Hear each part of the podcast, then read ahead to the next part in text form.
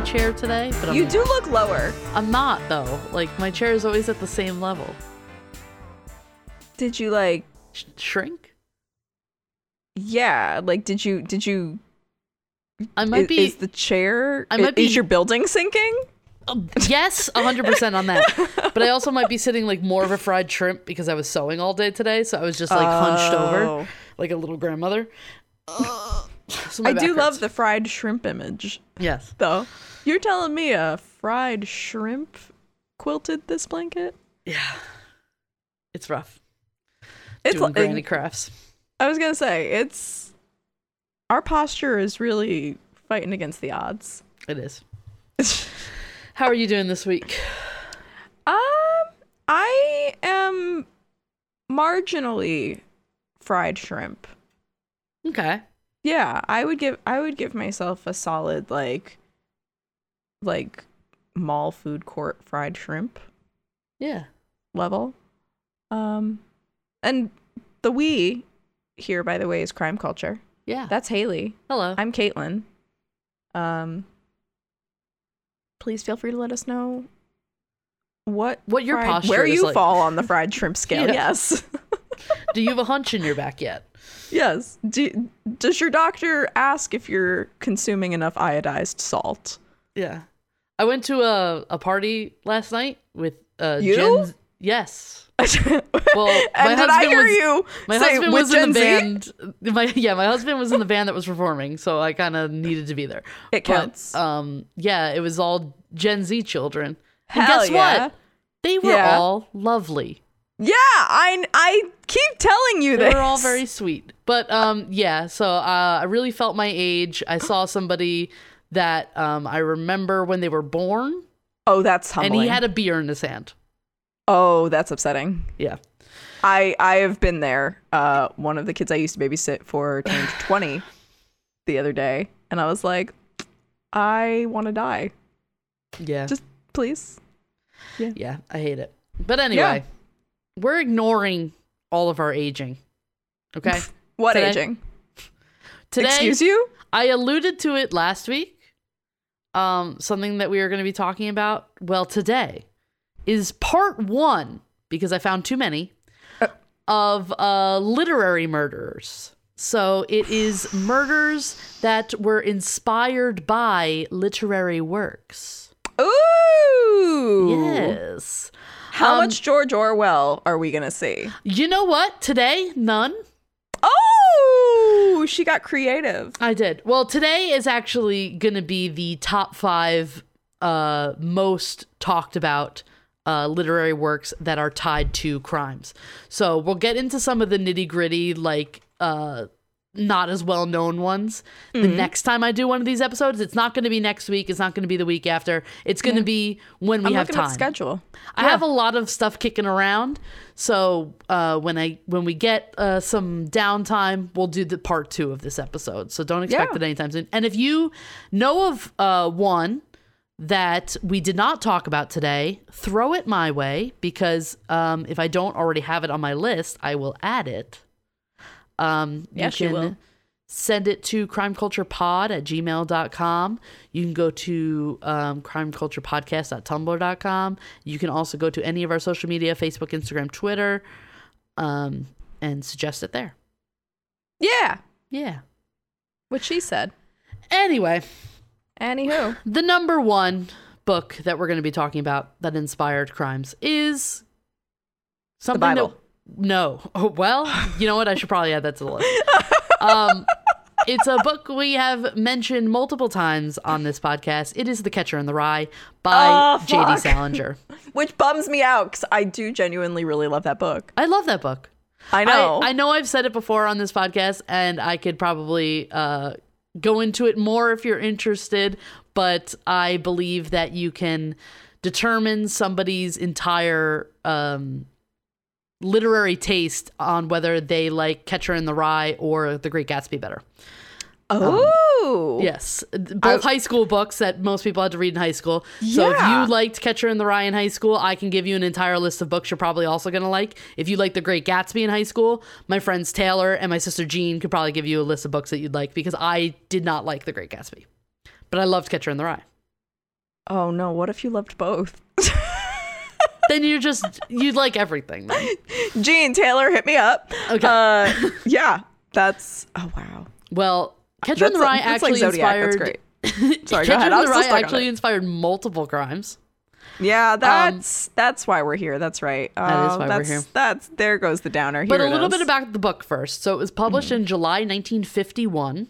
Mm-hmm. It has a 3.8 out of 5 on Goodreads with over 3 million ratings. I'm actually a little surprised it's that few. Well, again, a lot It of was in every to, high school. a lot of people had to read it in high school and people don't like assigned reading. True. That's very true. So maybe that's why I didn't like The Great Gatsby too, because I don't like assigned reading. I didn't like most of the books that we were assigned, but I actually did like Catcher in the Rye. Yep. So it has an 80% on Google, and the description, if you're one of the few that didn't have to read this, is Or just didn't wanna. or didn't want to, or Spark noted it the entire time. Mm-hmm. Cliff Notes, remember that website? Oh, do I ever? Cliff Yeah. and his notes. What a funny guy. So, The Catcher in the Rye is the story of Holden Caulfield, a teenage boy who has been expelled from his prep school and is wandering through New York City over a few days, struggling to come to terms with the complexities of growing up and the seeming phoniness of the adult world. So it's just a kid walking around. Fuck those phonies. Yeah. N- made made me love the name Phoebe though. Yeah. Yeah. that's the that's the one. Forget Uh, Shakespeare. Yeah, fuck that.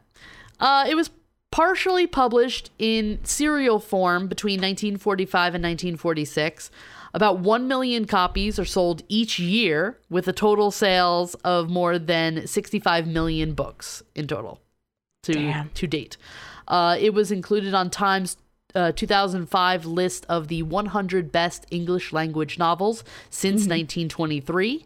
It was named by Modern Library and its readers as one of the 100 best English English language novels of the 20th century. In 2003, it was listed at number 15 on the BBC's survey The Big Read. It was the National Book Award finalist for fiction in 1952 and Teen Read Award nominee for Best All Time Fave in 2010. So I agree with all of this. it is one of like the most highly most most read books. It's crazy. and for good reason. Yeah.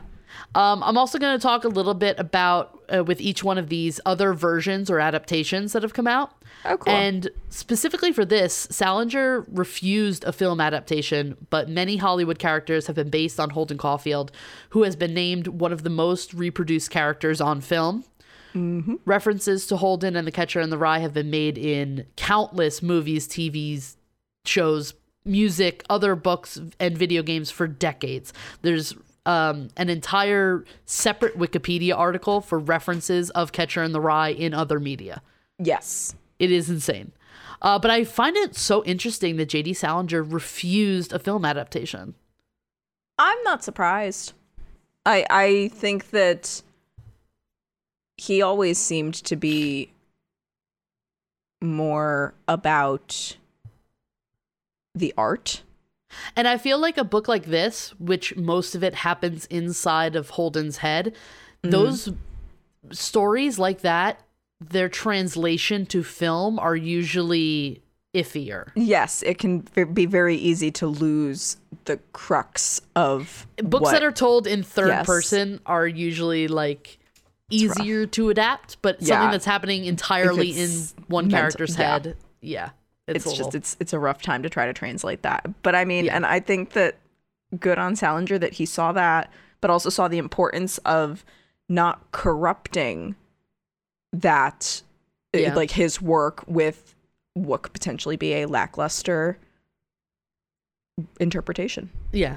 Yeah. I, I think, honestly, I think more uh, authors should say, hey, I mean, I know they could use the paycheck. Uh, everybody could use the paycheck Oh yeah. of uh, adapting something and having uh, your work available to a wider audience.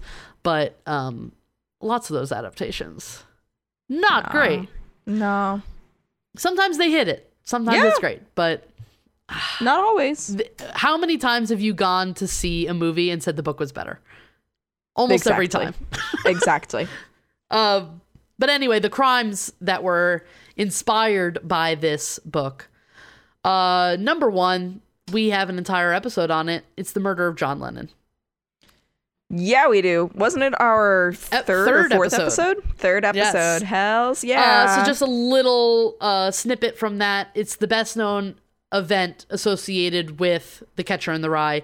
It's uh, Mark David Chapman's murder of John Lennon. Mm-hmm. Chapman identified with the novel's narrator to the extent that he wanted to change his name to Holden Caulfield at one point. Yep.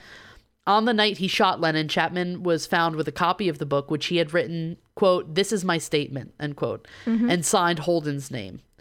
Later, he read a passage from the novel to address the court during his sentencing. Daniel Stashower speculated that Chapman had wanted Lennon's innocence to be preserved by death, inspired by Holden's wish to preserve children's innocence, despite Holden's later realization that children should be left alone.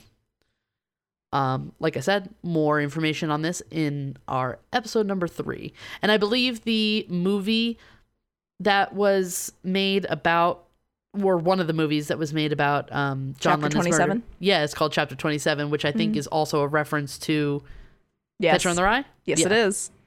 Starring Um, Jared Leto and Lindsay Lohan. Jared Leto, who did the the thing where he just gained a shit ton of weight for the He role. He ate like he he ate like microwave ice cream like it was soup or something like that. I believe. and and It- soy sauce if like memory he- serves me correctly. it looks like he ate ate deep fried butter for every meal. that's pretty much that's except melt the ice cream in the microwave and I'm pretty sure put soy sauce in it.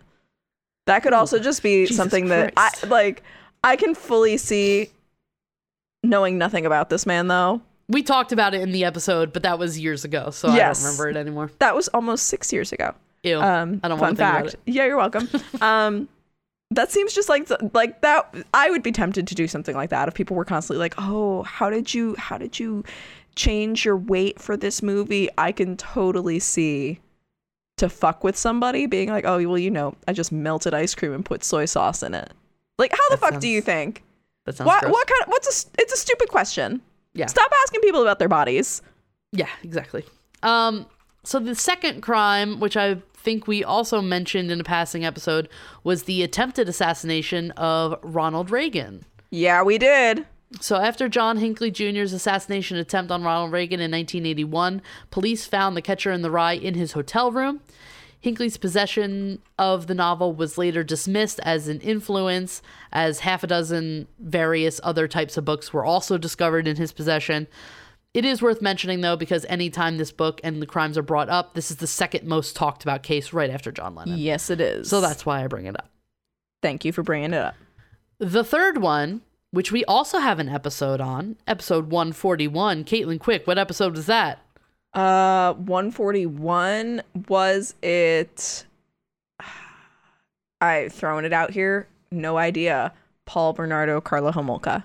No, we'll get to them in a second. Hey. Um, this is the murder of Rebecca Schaeffer.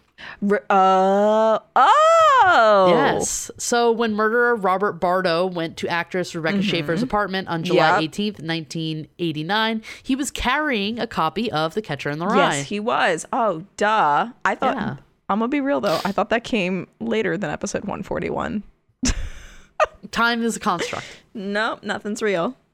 So that was yeah, that was episode 141, so go listen to more about that. Yeah. The next book we are talking about is American Psycho by Bret Easton Ellis. It was published March 1991. I it got has a love for this book. Sorry. I, haven't, Yeah. I haven't read it yet. I haven't read it yet. So Yeah, I like, know. I have it on my list. shit. Yeah. Um, it has a 3.81 out of 5 on Goodreads with over 300,000 ratings. It has a 92% on Google, and the description is, quote, Patrick Bateman is a 20 is 26 and works on Wall Street. He is handsome, sophisticated, charming, and intelligent. He is also a psychopath. Taking us to head on collision with America's greatest dream and its worst nightmare, American Psycho is a bleak, bitter, black comedy about a world we all recognize but do not wish to confront. End quote. He also has a real weird thing about business cards. Yeah. Yeah. Specifically business cards.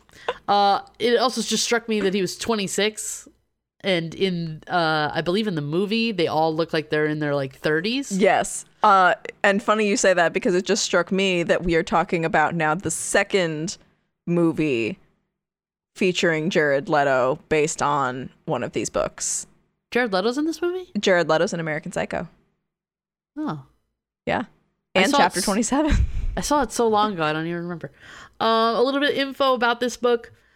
Uh, Allison Kelly of The Observer notes that while, quote, some countries deem it so potentially disturbing that it can only be sold in shrink wrap, end quote, uh, critics rave about it and academics revel in its transgressive and postmodern qualities.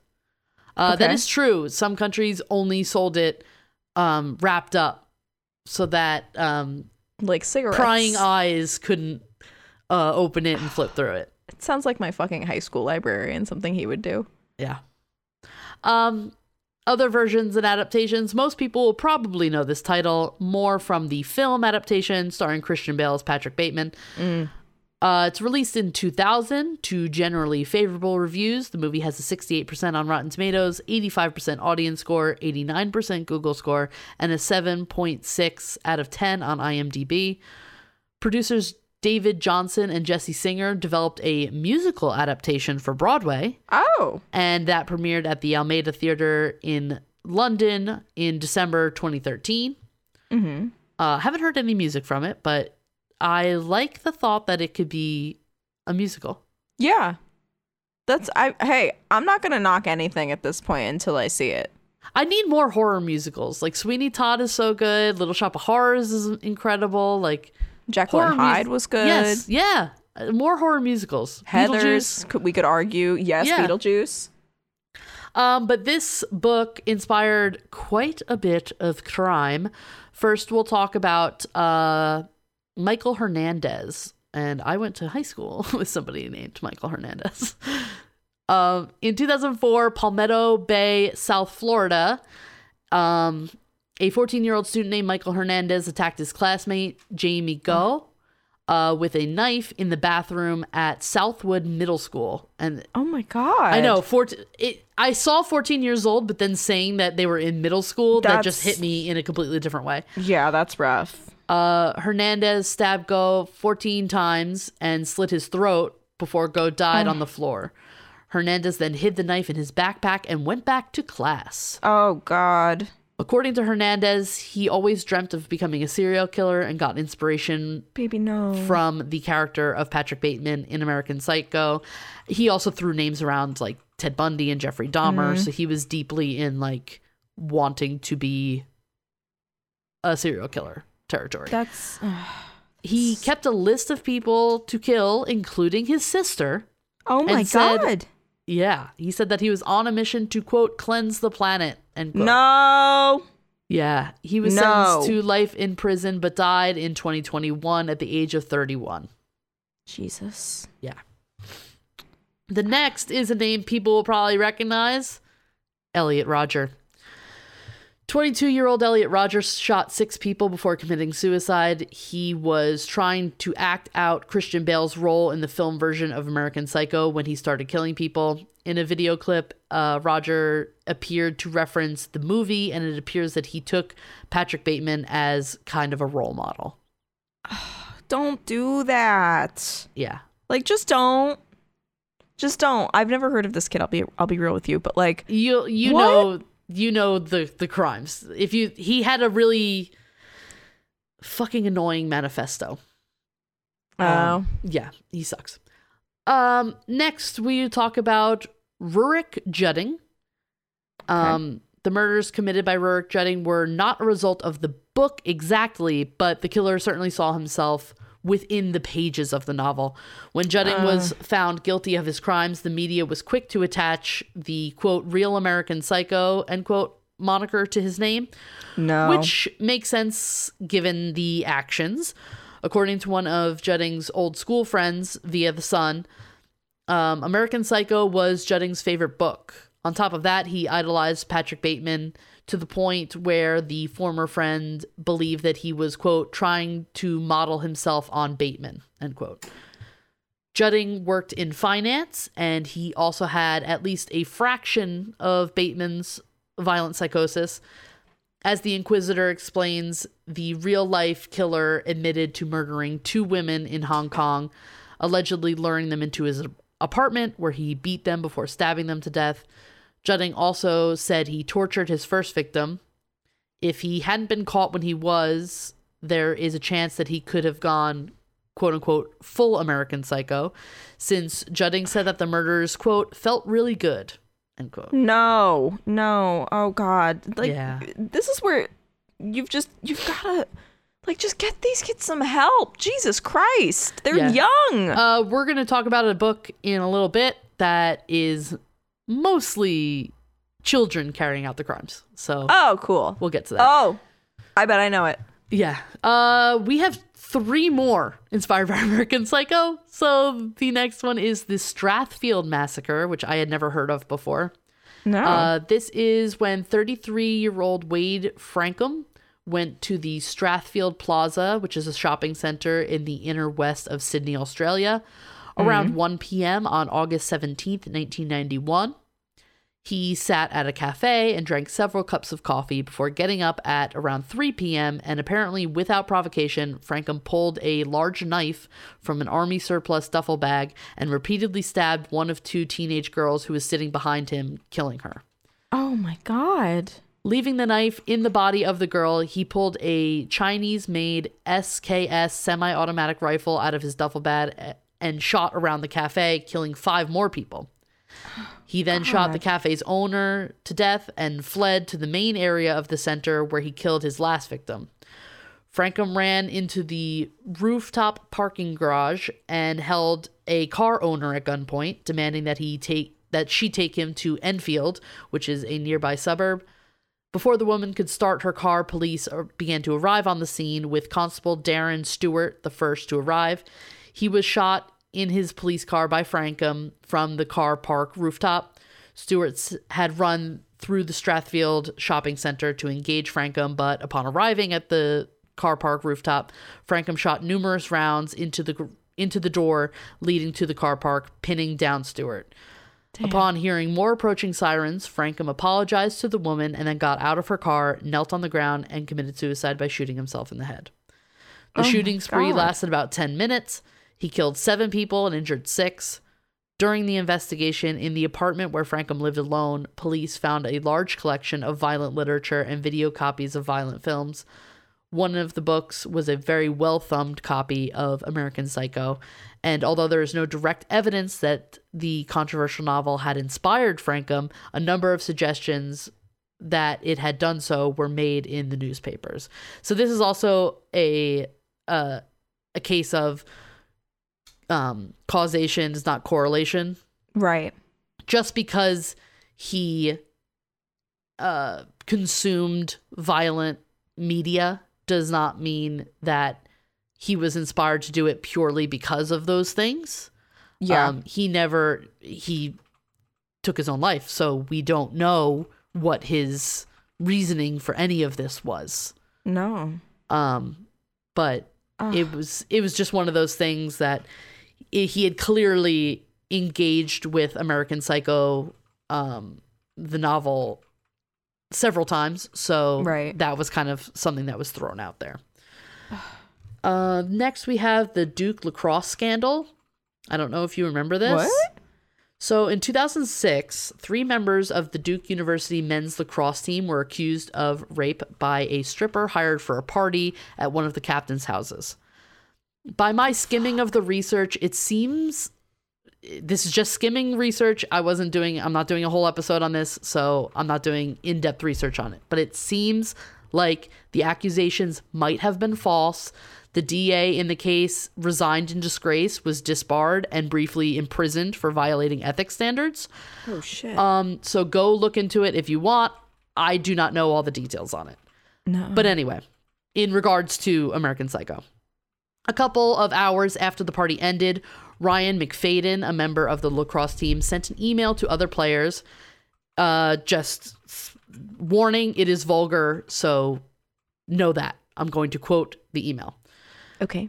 Quote, to whom it may concern, tomorrow night after tonight's show, I've decided to have some strippers over to Eden's to see. All are welcome. However, there will be no nudity. I plan on killing the bitches as soon as they walk in and proceeding to cut their skin off while coming in my Duke issued spandex. all in besides Ark and Tack, which are two teammates. Please respond. End quote. What? That was an email that was sent to several people. Some of the players suggested that the email was intended as humorous irony. Administrators asserted that the email was an imitation of Patrick Bateman from American Psycho. Uh, the book was actually read and lectured upon in more than one Duke class. As evidenced by the email responses from the other players, one wrote, quote, I'll bring the Phil Collins, end quote, which is a reference to the American Psycho book and film. Uh, Police released the McFadden email, but refused to release the following email exchanges, leaving the impression that McFadden's email was intended as a serious threat.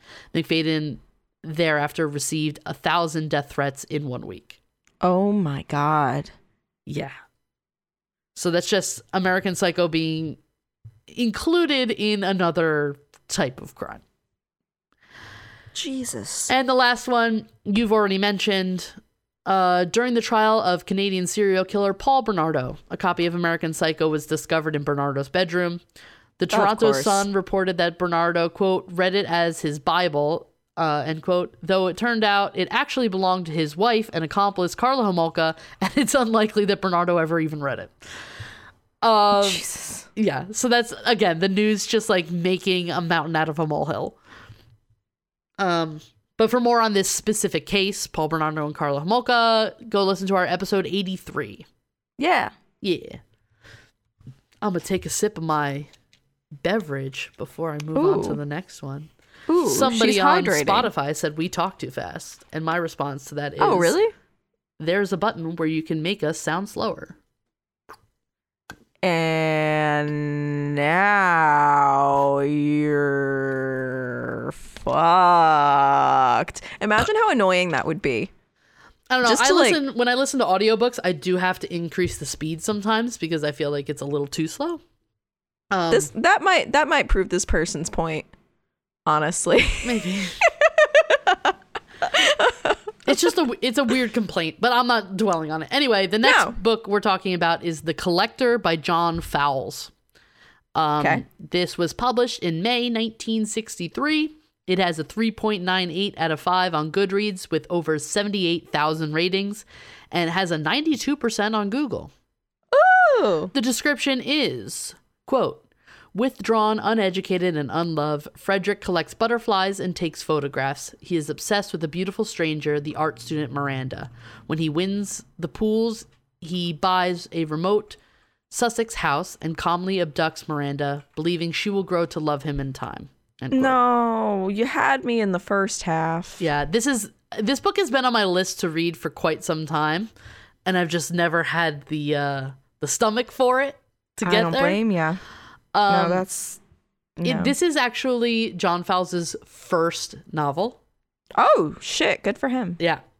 Other versions and adaptations. Um, the novel was adapted into an Oscar nominated feature film in 1965. The director, William Wyler, actually turned Yes. down directing The Sound of Music to direct this. Nice. Isn't that I crazy? I can see that. That's pretty cool. It has an 82% on Rotten Tomatoes, 84% audience score, 83% on Google, and a 7.5 out of 10 on IMDb. So on the higher end. Yeah. Yeah.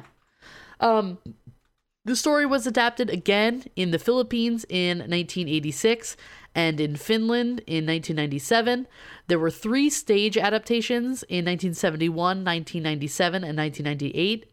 It also uh it's also referred to in many songs, television episodes, and books. One example is in Stephen King's book Misery, when the protagonist, uh, Paul Sheldon, hopes that Annie Wilkes is not familiar with, quote, John Fowles' first novel, end quote. So That's wild. this was actually the little spoiler from last week because you brought up the case of Leonard Lake and Charles Ng. Yes, I did. And so in 1985, an 18 year old girl named uh, Kathy Allen was abducted by L- Leonard Lake and Charles Ng. The duo abducted the 19 year old Brenda O'Connor after a year. Lake was inspired by the collector when he was caught. He revealed his plans for using the women for housekeeping work and for sex. The duo raped, tortured, and murdered at least 25 people and killed two entire families. Lake used a videotape, uh, a video camera to tape his crimes, and a diary was also found near the bunker he built in Weil- Wileysville, California. Mm, Um, maybe I haven't heard of it. Wilseyville? I don't know. Uh, Oh. But w- these two definitely demand their own episode, so we will talk more about that case later on. But um, the collector was a big inspiration for Leonard Lake. Um, the next one we have also done an episode on, episode 60. Okay. In 1988, Robert Berdella held his male victims captive and photographed their torture before killing them. He claimed that the film version of The Collector had been his inspiration when he was a teenager. Oh, Yeah. that's a choice. Mm-hmm. Next and last for this one, we have uh, Christopher Wilder, known as the Beauty Queen Killer or the Snapshot Killer. Christopher Wilder was an Australian American serial killer who abducted at least 12 young women and girls, including eight of them during a six week cross country spree in the United States in early 1984. Oh my God. He was killed in a scuffle with New Hampshire state troopers in a gas station while asking for directions to Canada. Oh, It- It's quite an interesting story. I read more up on this guy. Maybe we'll do an episode on him, but um, I didn't see it like too too much information to cover him. Um, but regardless, a copy of the novel was found amongst his possessions that he was carrying with him after he oh died. shit. Yeah. And do we have one? We have two more. So my Okay. second to last book is um, one that I've been trying to get my hands on or my eyeballs on for quite some time. I bet I know what it is. Go What ahead. is it? Is it Rage by Stephen King? It is Rage by, by Richard Bachman. Yes. It's Stephen King's Stephen pen King. name. Yes. Because I have a Google alert set for when it goes on sale because I know you're trying to get your It- hands and your eyeballs on this book. We'll talk about why it's so hard, but it Yes. goes for like thousands of dollars on Etsy. It yes. Not Etsy? Yes. Jesus Christ, eBay. Yes. Um, Same difference. Probably Etsy too, honestly. Maybe Etsy. Uh, so it was published in September 1977, then in the Bachman Books collection in 1985. Um, Goodreads has it as a 3.73 out of 5 with over 47,000 ratings and has a 93% on Google. The description is quote, a disturbed high school student with authority problems kills one of his teachers and takes the rest of his class hostage. Over the course of one long, tense, and unbearably hot afternoon, Charlie Decker explains what led him to the drastic sequence of events, while at the same time deconstructing the personalities of his classmates, forcing each one to justify his or her own existence. End quote. Um, this is the first of the Bachman books, so the first book that Stephen King wrote under the Richard Bachman name. And this book has influenced so many people to commit crimes that Stephen King himself asked the publishers not to publish the book anymore. In 2013, he published a nonfiction anti firearms violence essay titled Guns, where he references why he wanted to take Rage out of print. And that is Right. why Rage is um, so hard to get your hands on. It is still in um, one of the early Bachman book collections with uh, The Long Walk, The Running Man, and another one. I don't remember. Um, but I love The Long Walk, and The Running Man is still on my list. But I want to read all It's of my the Bachman go-to at books. parties. Is it? Yeah, The Running Man. Yeah, love Yeah. it. Yeah. Uh, yeah, I want to read all the Bachman books, and it's definitely one of those that like people want to read it because you can't get it. Yes. It was the same thing with um, what is it called? The Ted Bundy one written by his ex, My Phantom Prince. Yes. I did read that, and she has since like come out and republished it. Of course she did. Yeah. He's got like 16 movies about him now. Exactly. Uh, but I don't think that Rage will ever go back into print. No. Um, it it was a problem. um, yeah.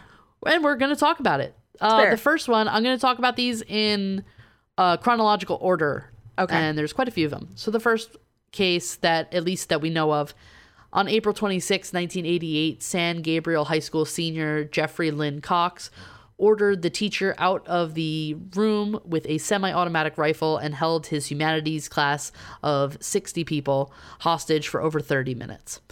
Cox held the gun to one student uh, when the teacher doubted Cox would cause harm and stated that he would prove it to her.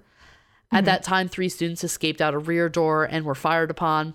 Cox claimed that he could relate with the main character of Charlie Decker and wanted to foster the same camaraderie that Decker had done in the novel.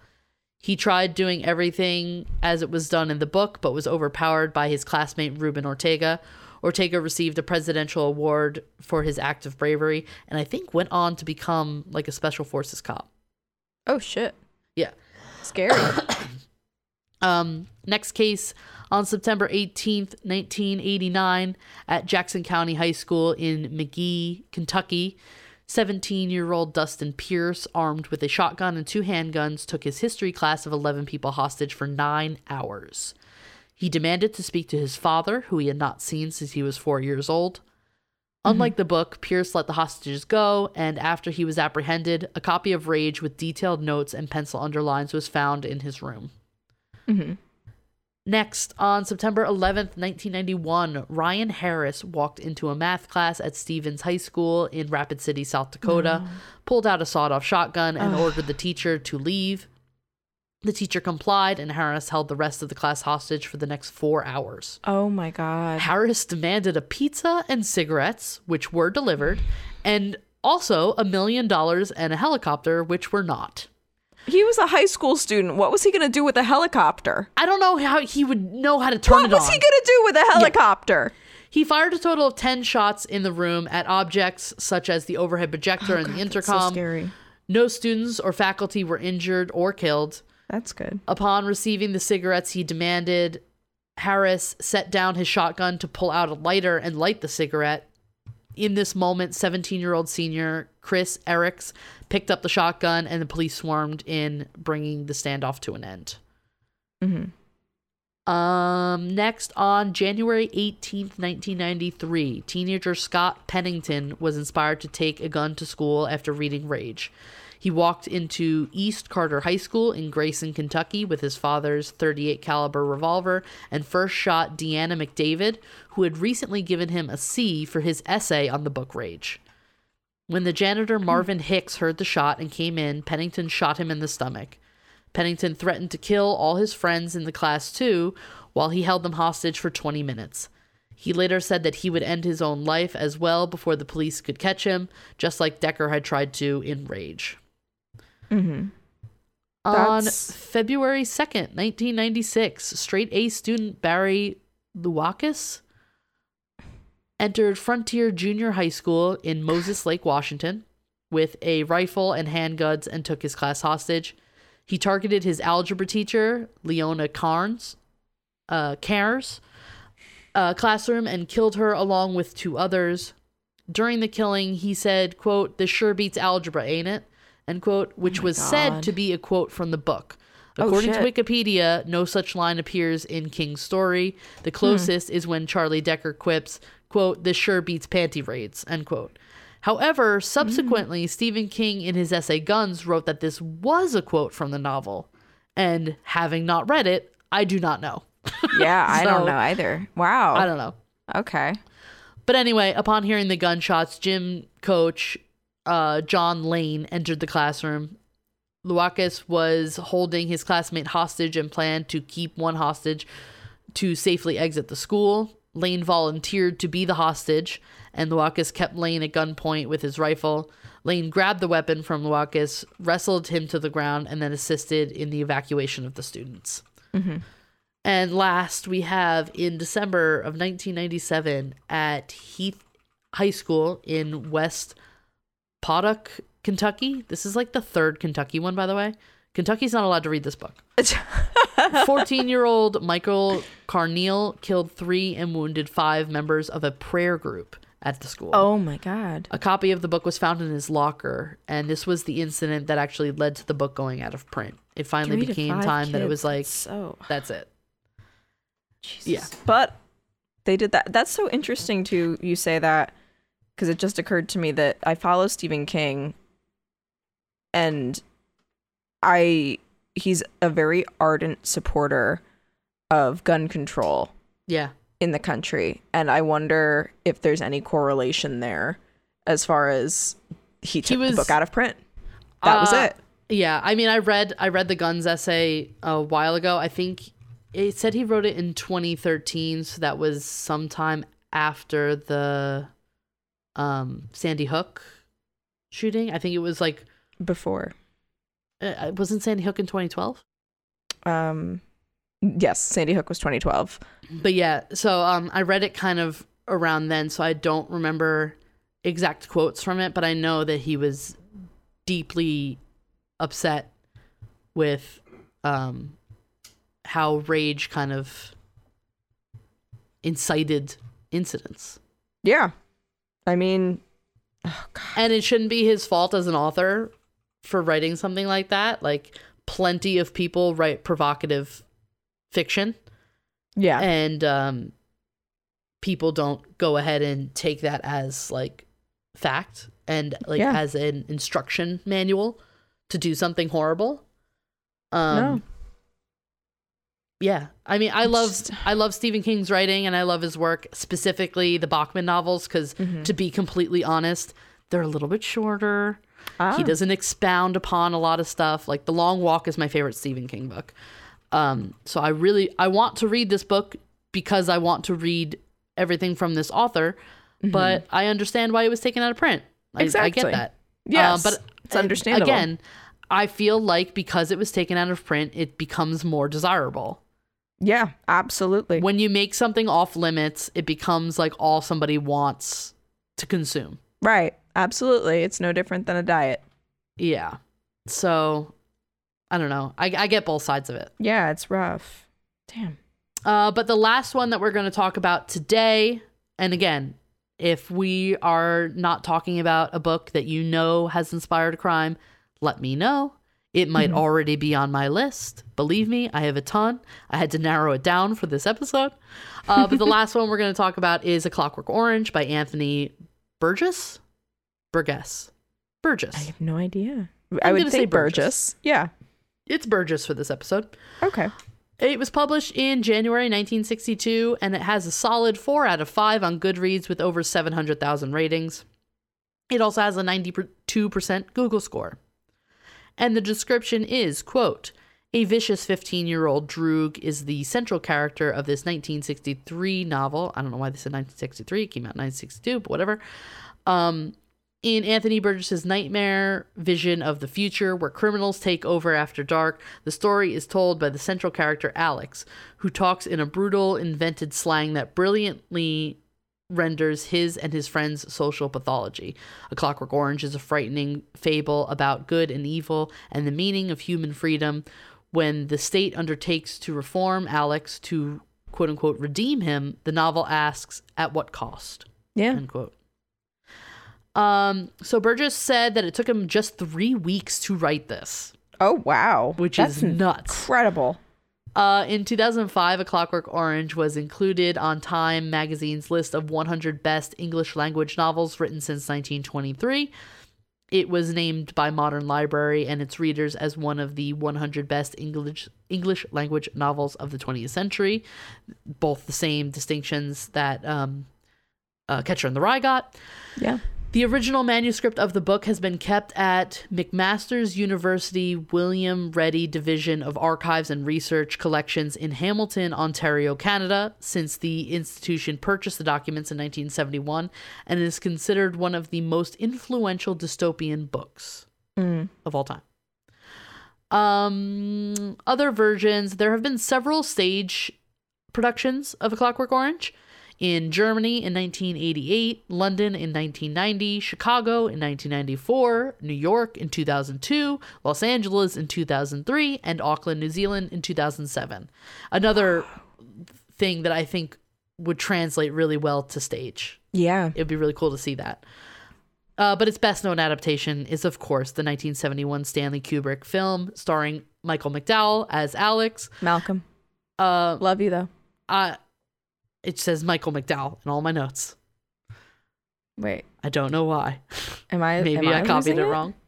Um, but I also just found out, regardless of what his first name is, I just Yes. found I was just reminded that he is the principal in Easy A. He is, and it is Malcolm. Thank you. It is because I was like, wait, does he have a brother? Yes, and he's the principal in Easy A, among other things. And, Yes. But like, oh, the heart attack I just had, I was like, I don't know why everything that I had said Michael, but anyway, it's Um, it's. You were thinking of Michael.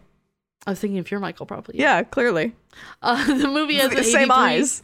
exactly.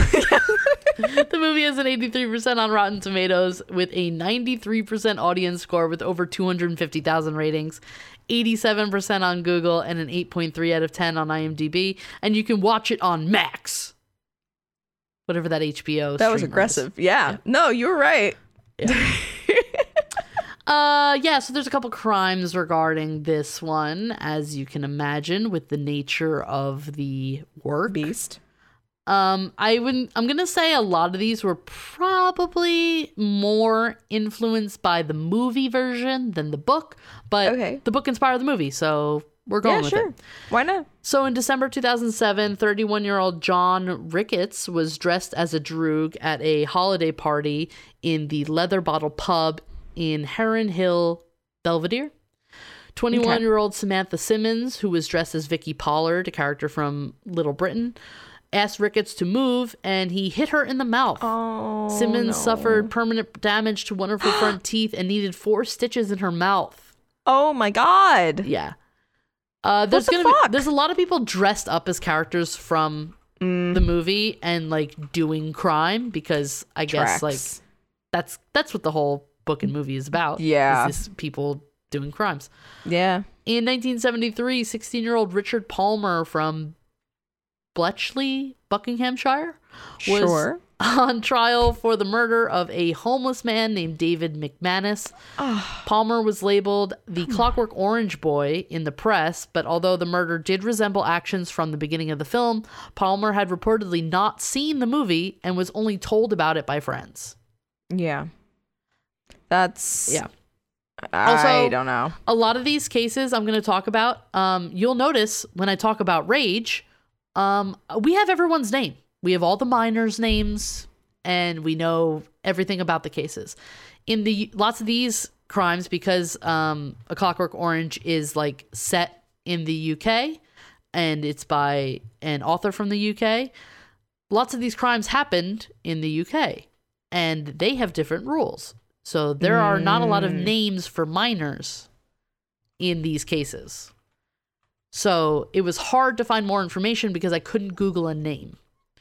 So Ah, I don't okay, have details on a lot of these crimes, just so we're clear on this one.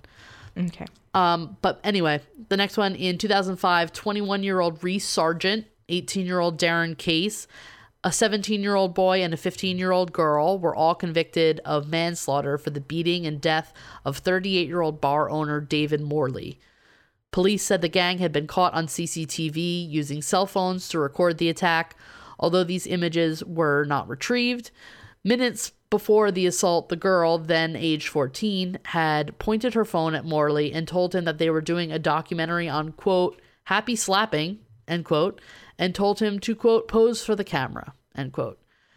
The court heard how the girl then kicked Morley's head like a football as he lay on the ground. the gang went on to attack eight other people that same night. So they just went in for some gang violence. God.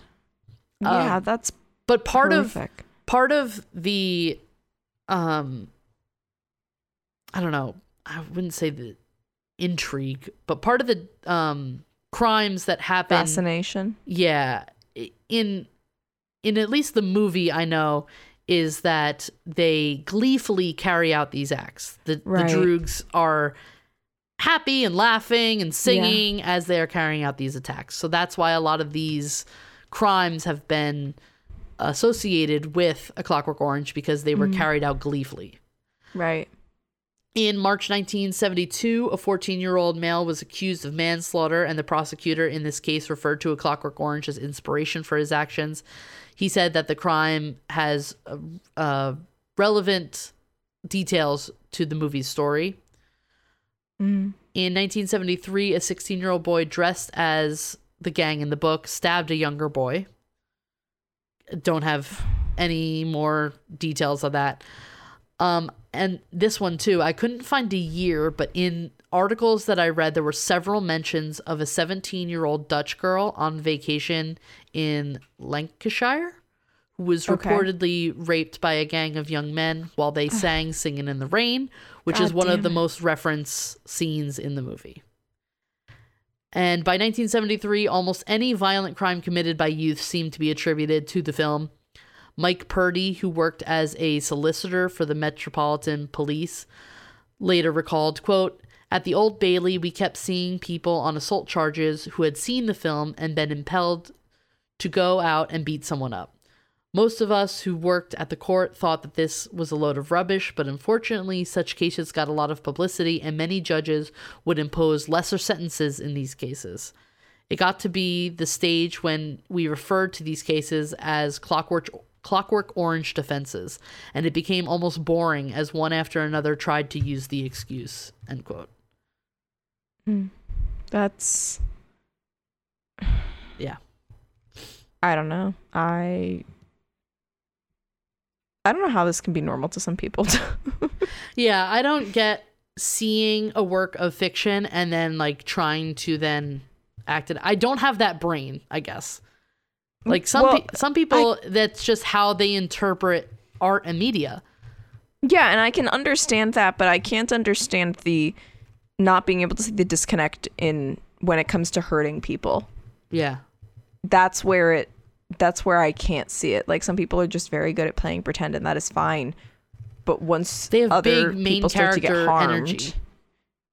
it honestly that would make some sense. Yeah. Given that that's the new thing apparently is millennials suffer from a lot of Main main, character character, yeah. Um but no, I just I don't understand the whole oh I'm going to hurt someone to feel closer to this character in some way shape or form. That part I don't Yeah. I don't understand.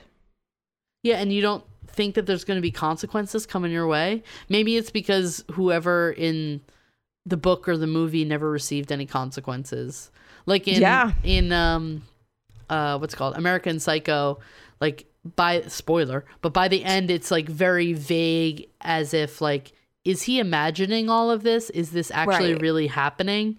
So like maybe that's the interpretation is like, well, my favorite character didn't get caught, so like I'm not gonna get caught.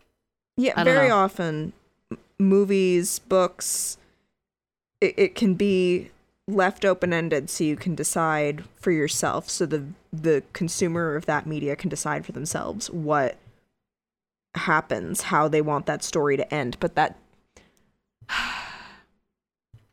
I don't think that excuses taking that that only gives you so much leeway. Yeah. You know what I mean? I just Yeah, I and like like some of these other ones that I'm going to talk about are not even like technically horror books or like thrillers.